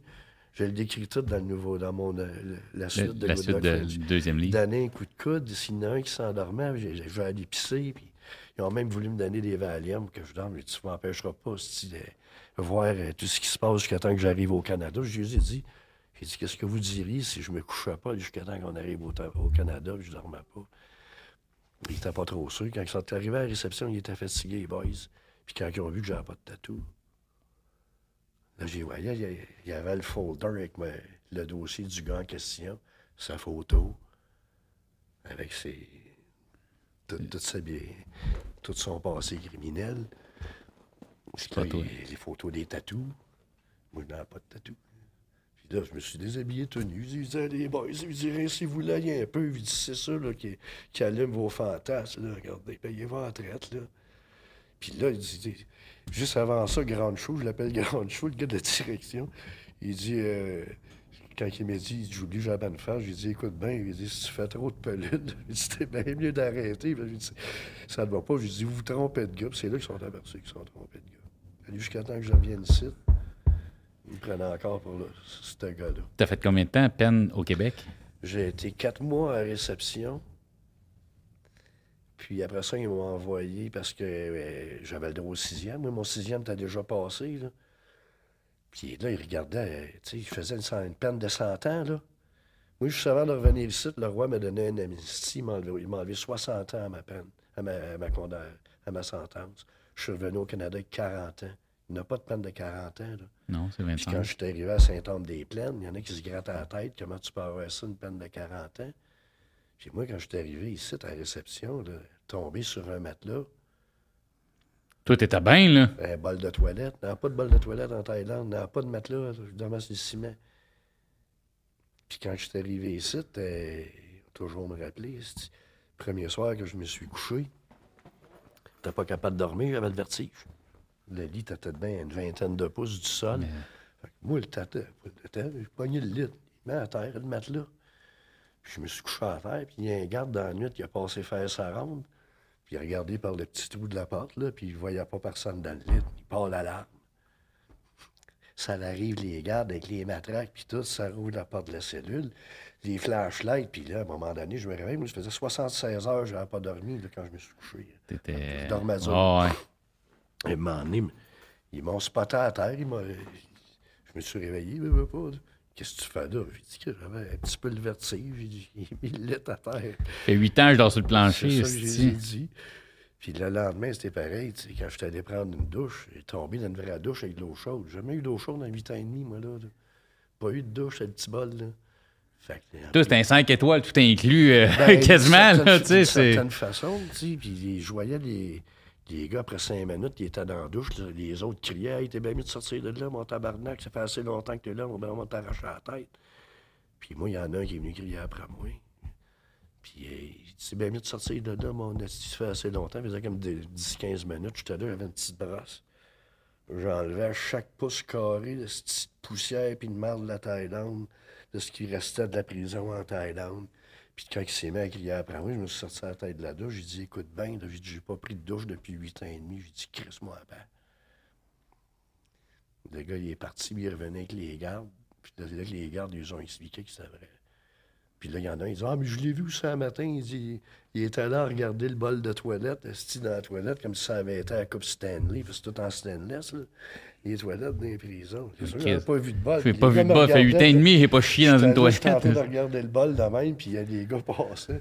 Si tu fais là, ils disaient Qu'est-ce que tu veux, t'es Christ Fait que ça a été une drôle d'arrivée. Je sais pas. C'est- Puis, euh, le monde ici, tu oui, on a des droits. On a des droits. En prison ici, en Thaïlande, je n'avais pas. Les conditions ici, même si le monde. Je sais que c'est pas facile. Quand tu perds la liberté tu te ramasses dans une prison, il n'y a rien de drôle. Peu importe si, si tu as une chaise pour te- pour t'asseoir ou s'il y a une table de ping-pong. euh, Thaïlande, on n'avait rien de ça. Mais quand, quand tu te compares, tu te consoles en esti. Mais Ici, aujourd'hui, ils ont des programmes. Si tu vas à l'école, tu peux aller à l'école. C'est c'est pas facile, le milieu carcéral, surtout aujourd'hui, les, les gangs de rue. Et moi, à l'époque, j'ai fait du temps ici. Il y avait un petit peu plus de respect euh, quand je suis revenu ici qu'il y en a aujourd'hui. Aujourd'hui, il y a manque de respect à bien, bien des niveaux. Il n'y a pas, pas rien. Puis t'es- t'es- Je reviens à ma question, finalement, parce que t'as été combien de temps ici? En dedans? quatre mois à Sainte-Anne-des-Plaines. Puis, euh, puis euh, c'est ça, j'étais allé à la maison de transition à Trois-Rivières pendant une couple de mois. Puis là, une semaine après le verglas, j'ai été transféré à Montréal. Avec euh, la, euh, la tempête du verglas. J'ai été transféré à Montréal. Fait que là, je t'approche de des avocats, puis des bibliothèques ici, puis des ça. Je suis arrivé à Montréal, Chris, il y avait un pied de glace partout. Spectacle lunaire, là. En revenait pas. Peut-être 8 ans, t'as pas vu de glace. En plus, fait que là, je suis arrivé, puis je suis allé à l'UQAM, à Microtech, puis je suis allé chercher tous les articles de journaux qui avaient sorti sur moi au Canada depuis mon arrestation. Puis après ça, je suis parti euh, au Musée d'art contemporain voir un de mes vieux chums qui travaillait là. Que euh, deux jours après, je travaillais au Théâtre du Jésus pour son frère, qui était mon grand chum, qui était directeur là-bas. Là, J'ai commencé tout de suite à travailler pour éviter d'être à la maison de transition. Un mois après, j'avais mon appartement. Puis le service correctionnel, ça faisait pas tellement deux affaires que je puisse me débrouiller sans deux aides. Comprends-tu? Puis euh, moi, je les ai jamais rien, demandé. Jamais rien. Puis c'est ça qui est frustrant un peu parce qu'ils croyaient pas que j'étais capable d'être un gars normal après tout ce que j'avais vu. Tu sais, quand tu vois du monde mourir à tous les jours, puis tout, euh, puis tu vis dans des conditions comme j'ai vécu, et je, je me suis jamais posé la question pourquoi moi ça va mieux que d'autres. Là? Puis je me suis concentré sur ce que moi j'avais à faire. Puis Ben, moi, je vois ça comme le karma, comme je te disais, t'as fait des bonnes affaires, tu sais. Fait que je pense que. On est au mois d'août 2023. Ouais. T'as encore un casier judiciaire. au niveau? Non, moi, j'ai été pardonné totalement en 2014, 2013 par le roi, quelques années avant qu'il meure, que, qui a enlevé le reste de ma sentence. Mais quand je suis arrivé ici, ma, ma sentence était supposée se terminer le 29 février 2029. Fait que tu as un passeport, tu peux aller aux États, tu n'as plus de record criminel. Ouais. Chris, déjà, ça, c'est un point. Ben, je ne peux pas aller aux États, là. Oui, parce que le dossier ben, est encore... Je ne prendrai pas de chance d'y aller. Oui, non, c'est ça. Je me ramasser à l'immigration aux États, là, parce que... Il y a un coup qu'il y a des traces de quelque chose. Non, ben, c'est parce que pas le gouvernement canadien qui vont m'aider. Ouais, non, c'est ça. C'est ouais, j'avoue. Donc, je fais attention. Tu. Euh... Tu sais, quand tu donnes une deuxième chance à quelqu'un, il y, a gros du monde qui n'en a pas eu de deuxième chance. Moi, la GRC m'en a pas donné. Là, quand ils m'ont fait condamner à mort là-bas. Mais quand je suis revenu ici, la vie, elle, m'en a donné une deuxième chance. Puis je l'ai pris. Fait puis si je reviens, c'est les agents de la GRC, si je ne me trompe pas, eux autres ont, reçu des médailles et des félicitations pour leur travail. pendant que j'étais en, période de découverte les interrogatoires avant procès, dans ma poursuite de 47 millions, euh, la GRC, euh, le commissaire Zaccarelli, a décoré de la plus haute médaille au Canada, la plus haute médaille d'honneur pour le service pour euh, mon arrestation en Thaïlande. Fait que c'était encore plus une insulte. Puis c'est à ce moment-là aussi, pendant qu'on les interrogeait, que Jack Up, devant le fils de mon avocat, m'avait dit C'est pas bien bien de santé ce que tu faisais là. Qu'est-ce que tu faisais Tu fais là de nous amener en justice Il me menaçait de s'en prendre à moi, dans le fond devant témoin. Fait que, tu sais, je en, date d'aujourd'hui, c'est ça, t'es es encore... Je me bats encore. Tu te bats encore. Parce que je suis arrivé à procès. Après 40 mois de procès, Daniel Reby est parti. Euh, il était là tous les jours avec son petit carnet prendre des notes pour le film. Puis euh, au bout du procès, en l'absence de Glenn Barry qui refusait de se présenter, qui était le témoin numéro un, après la destruction de la preuve que le GRC a détruit un paquet de documents puis de preuves, incluant des notes de police, ils les avaient pendant qu'on les interrogeait avant le procès, toutes les notes.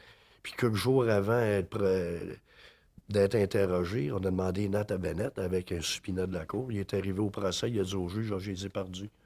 Le juge a dit, c'est pas grave. Glenn Barry n'est pas là, c'est pas grave. On a fait 10% de la drogue, c'est pas grave. Le scénario de meurtre, c'est pas grave. Puis en bout de ligne, après 40 jours de procès, on a reçu, euh, ça, a duré de début septembre à fin novembre, le procès avec l'argumentation à la fin puis tout. Puis euh, au mois de janvier, on a reçu euh, la décision de la Cour du, du juge Michel A. Euh, que lui disait que ma cause était prescrite. Il aurait fallu que j'actionne le GRC pendant que j'étais incarcéré en Thaïlande. Ah ouais, facile ça, hein?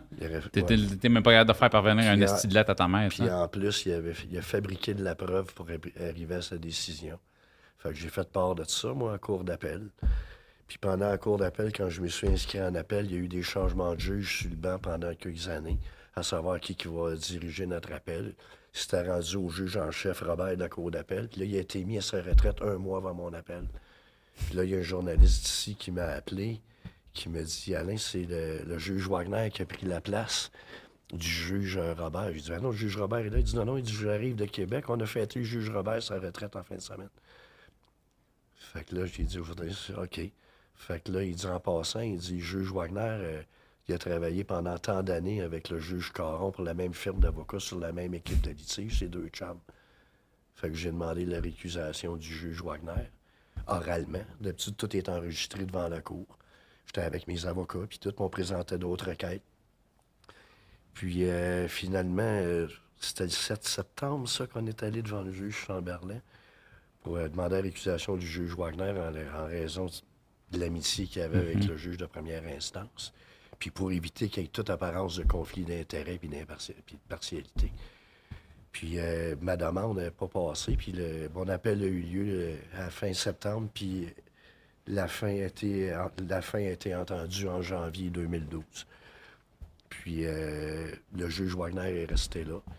Puis lui, ils s'en ont remis, eux autres, à la décision du juge de première instance, disant qu'il aurait fallu que j'actionne là-bas que la GRC n'était pas responsable de leurs informateurs, l'agent civil Glenn Barry, etc., euh, etc. Le meurtre, les menaces, euh, ils ont dit que c'était pas grave.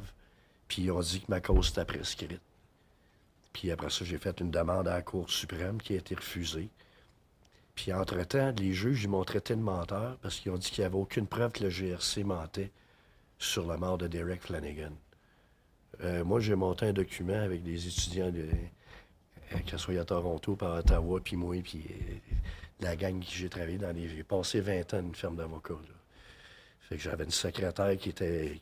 Qui, était ton cas. euh, puis des avocats, puis tout, là, puis euh, j'ai monté le dossier. Même en appel, je suis arrivé que- pour montrer que le GRC mentait sur la mort euh, de Flanagan. Ils ont refusé de rentrer le, le document dans les records de la Cour. Puis euh, j'ai mis ce dossier-là, là, ça s'appelle l'analyse de la mort de Flanagan, et sur mon site Internet, il y a 174 pages de parjure, de faux témoignages, de contradictions de la GRC sur un moment qui a duré cinq minutes. Pas une page, pas deux pages, les 174 pages, incluant l'officier de liaison qui dit que Flanagan s'est fait incinérer tout de suite à son retour au Canada contre le désir de la famille, puis il n'y a pas eu d'autopsie au Canada. Contre le désir de la famille. Oui. Veux-tu nous le donner, ton site Internet? C'est alainolivier.ca. Puis, C'est- euh, Mais de toute façon, on va le mettre. Là, tu vas m'envoyer tous les liens. On va le mettre. Ça va être dans la description euh, de la vidéo. C'est pour ça que je me bats encore, parce que tout.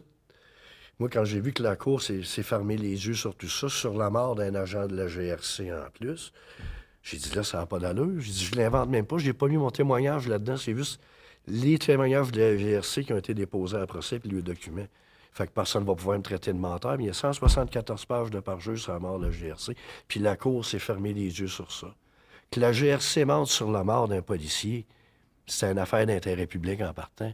Mais quand c'est rendu que c'est des juges de la Cour qui se ferment les yeux, ça devient une question d'ordre public. Puis ça, c'est pas mal plus grave.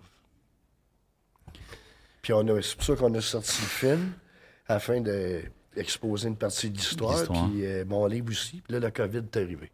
Là, en même temps. Ah, fait que là, Les ça... cinémas tout fermés, pas capable de faire de lancement de livres. Le film, euh, quand on a fait le tapis rouge devant 50 personnes, et que ça n'a pas été. euh, Fait que je me suis relevé, puis. Là, je le sais que tu travailles à l'écriture de ton deuxième livre. Tu travailles sur un gros projet que tu, tu peux pas parler, je Non. respecte ça. Mais tenez-vous au courant. Euh, Alain Olivier, le lien sur le site, le livre, le film euh, français suspect numéro un, euh, Target number one en anglais, avec Olivier Antoine Pilon, même comédien américain, Josh Arnett, Josh Arnett, qui, fait le, le- le journaliste. Ouais. J'ai écouté le film personnellement. Je vous le conseille. Sur Puis... une dernière note. Ouais, vas-y. Que le monde pense pas que ça, me, ça juste me regarder moi, toute cette histoire-là. Ça va bien au-delà de mes intérêts personnels, tout ça. là. Quand on parle de corruption à ce niveau-là, pour enterrer les circonstances sur la mort d'un agent de police, ça concerne tout le monde. Ça concerne la viabilité de notre système de justice. Puis ça, ça concerne qu'est-ce que vous autres, vous voulez, laisser- vous voulez laisser à vos enfants en héritage comme système de justice? Vous voulez-vous qu'ils soient traités de façon fair et équitable? Si oui, mais participer à tout ça, aller voir le film, acheter le livre, puis il va y avoir une pétition qui va, être, euh, qui va sortir éventuellement pour demander une enquête publique sur tout ça. Puis euh, à ce moment-là, mais j'ai invité que le monde soit invité. J'inviterai le monde à, à signer la pétition, mais il faut que la vérité se fasse. Tu m'envoies tous les liens que tu as sur tout. Je suis sûr que, écoute, on a quand même une belle visibilité avec le podcast. J'espère que tu vas avoir encore plus de monde qui vont être dans ton bac. Je fais partie de ce monde-là. S'il y a quoi que ce soit d'autre que je vais pouvoir faire, ça va me faire plaisir. Quand tu vas avoir des affaires, je vais les partager sur mes réseaux. Ça va me faire plaisir. Tu as une histoire. euh, je peux pas dire extraordinaire parce que je, sais pas ce qu'on je veux dire. J'ai de la misère à dire extraordinaire. Oui, c'est extraordinaire, mais Chris, pour moi, quelque chose d'extraordinaire, c'est quelque chose de le fun, puis tabarnak que c'est pas le cas. Mais Je suis là, comme tu disais tantôt, on est en 2023, puis je suis là. t'es là, c'est incroyable, puis tabarnak, c'est un, un moral, mon chum. Puis merci de ton partage. La merci morale, de ta comment qui venue, se conserve, c'est quand que je suis sur le down, là. Puis je regarde cette photo-là, de moi avec les chaînes aux pieds, je me suis je me dis, Oh, ça pourrait être pire. Puis c'est de même que je continue à sourire à tous les jours, même si c'est pas toujours facile, là. Parce que c'est- c'est un gros poids euh, de soutenir tout ça, tout ce qui est arrivé dans cette histoire-là, puis de travailler pour que la justice et la vérité se fassent. C'était une affaire de longue haleine, puis, euh, mais que ce soit le temps, mais je demanderai au public de collaborer à tout ça en signant pétition. Ça vous concerne tout. Ça vous concerne tout. Alain, merci, man. J'apprécie vraiment ta venue. J'apprécie ton histoire. Tous les liens sont dans la description.